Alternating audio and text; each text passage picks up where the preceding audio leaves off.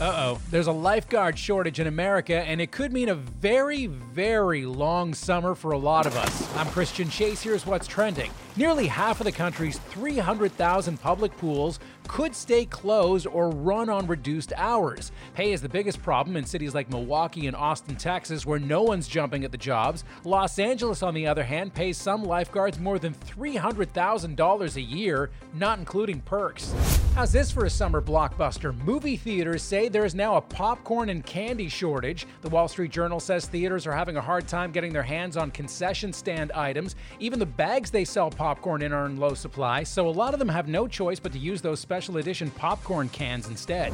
Disney World's new Guardians of the Galaxy roller coaster is so intense, employees are now stationed at the end to hand out barf bags just in case. The brand new ride features a crazy light show and a reverse launch enough to make people sick. The bags are free for now.